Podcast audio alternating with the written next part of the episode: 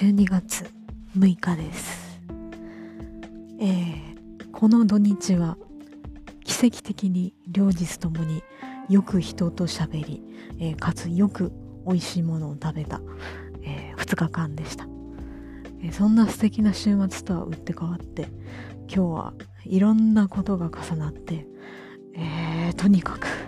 発狂しまして、えーえーもう死後かもしれませんが激横プンプンまでの、えー一日でございました、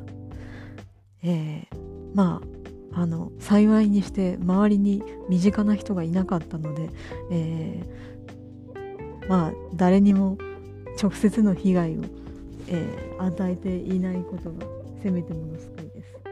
だまあ帰りの電車から家に帰るまでもうずっとイライラしてたので、えーまあ何かしら、えー悪いオーラを放ってしまったかもしれませんもうこれテロやえーなんかこうイライラしてる時でも、えー周りの人には、えーなんかバラの香りがするような、えエレガントな振る舞いができるようになりたいんですけどもういい年なのに、えそこら辺はちゃんと大人に。さんいい夢を見ます。